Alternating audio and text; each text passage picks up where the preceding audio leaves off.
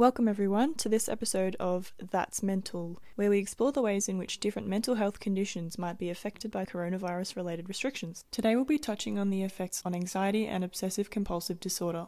Speaking with me today is the CEO of the Anxiety Recovery Centre Victoria, Michelle Graber. Michelle, welcome.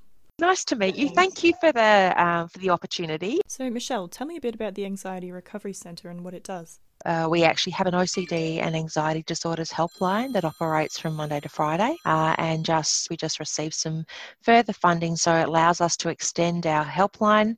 Uh, it was operating between the hours of 10 and 4, and now um, it's now operating till 8:30 at night. Michelle, I understand that you also run face to face group therapy sessions at the centre yeah, so unfortunately, due to COVID, all the face to face have now ceased, but we're actually uh, starting to put them across uh, on uh, online. Um, and, and some people are actually sort of enjoying that partly because they can do it in the safety of their own home. We also run a number of seminars and workshops online. We used to do those face to face, but also due to COVID at the moment, we're not able to do that. Michelle, tell me about the effects that COVID has had on your call centre. Is it what you expected? Are you much busier at all? Absolutely. So, our uh, phone calls have tripled from this time last year.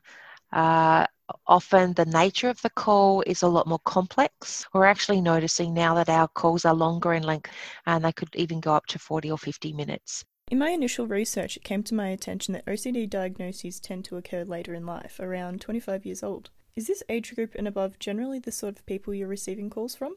Yes, and a lot of younger callers uh, as well that are perhaps uh, fearful of the fact that they might have OCD um, or the fact that they have um, you know, got anxiety, and particularly with COVID, uh, we know that there's a lot of people that are doing really tough right now, and perhaps needing that uh, further emotional support. Now, Michelle, I've personally struggled with anxiety, so I can understand that COVID can and has exacerbated people's anxiety. But what about OCD? How is it affecting people with these diagnoses? Public messages more than ever before are saying that we need to sanitize our hands, we need to be social distancing.